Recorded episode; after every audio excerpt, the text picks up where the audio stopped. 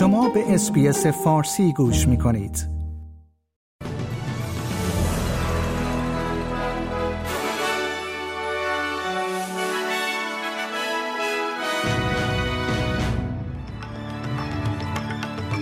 کشف بزرگترین عملیات کلاهبرداری تاریخ استرالیا توسط پلیس و اداره مالیات ادامه سالها از رئیس بانک مرکزی پس از افزایش نرخ بهره بریزبن با ساخت ورزشگاه های جدید آماده مسابقات المپیک می شود.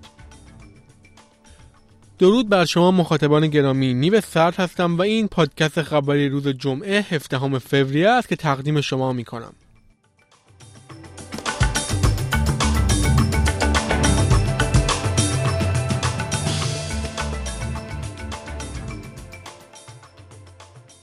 اداره مالیات و پلیس فدرال استرالیا میگن پیشرفت قابل توجهی در سرکوب کلاهبرداری و جرایم مالی داشتند. عملیات پروتیگو آنچه بزرگترین کلاهبرداری در تاریخ استرالیا را شناسایی کرده است و در نتیجه این اتفاق هم حکم تفتیش و اختیارنامه علیه ده نفر مزنون صادر شده است. استفان جونز دستیار خزانهدار و وزیر خدمات مالی می‌گوید مقامات پیام قوی به مردم ارسال کردند. Task Force has have issued 10 warrants um, across three states. Um, this shows that we are serious about chasing down the individuals involved. Ta tax Office advises me that uh, somewhere in the vicinity of $1.7 billion, $1.7 billion has been lost to revenue as a result of this fraud.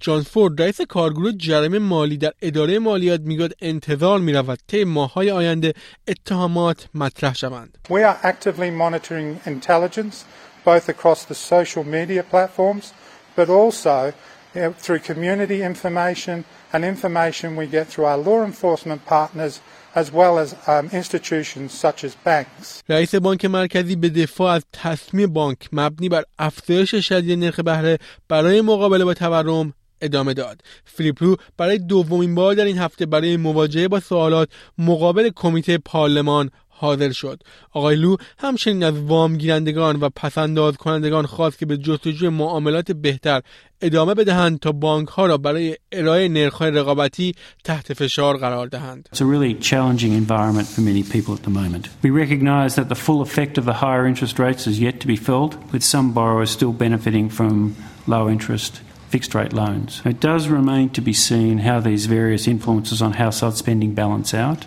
If what we've been seeing recently is extra spending as people enjoyed their usual freedoms for the first time in three years, a period of belt tightening could now follow. So it's a really complicated picture at the moment on the household side. دولت کوینزلند و دولت فدرال از عقد یک قرارداد اعتباری 7 میلیارد دلاری برای مکانهای برگزاری بازیهای المپیک و پارا المپیک بریزبین سال 2032 خبر دادند. بازسازی استادیوم گابا صرفا توسط دولت کوینزلند تأمین می شود در حالی که دولت فدرال یک سالن جدید 17 هزار نفری را در بریزبن در خیابان روم ایجاد می کند. تا کنون حدود دو میلیارد دلار برای ارتقای مکانهای موجود و ساخت تأسیسات کوچکتر اختصاص داده شده است ساخت و سازها از سال 2026 شروع می شوند و تا سال 2030 به پایان می رسند نخست وزیر انتونی البنیزی و نخست وزیر آناستاسیا پالاسچوک می‌گویند که این رویداد یک میراث ماندگار برای کشور ایجاد می کند. I think this is a very very exciting day as people get closer and closer to 2032. The level of excitement will, go up and it will be a, a, great games but a great legacy as well. This is about a legacy and this is going to set this state up for decades and decades to come.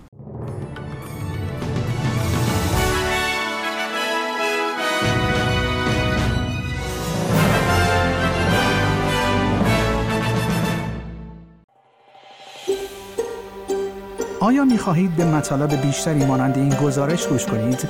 به ما از طریق Apple Podcast، Google Podcast، Spotify یا هر جای دیگری که پادکست های خود را از آن می گیرید گوش کنید.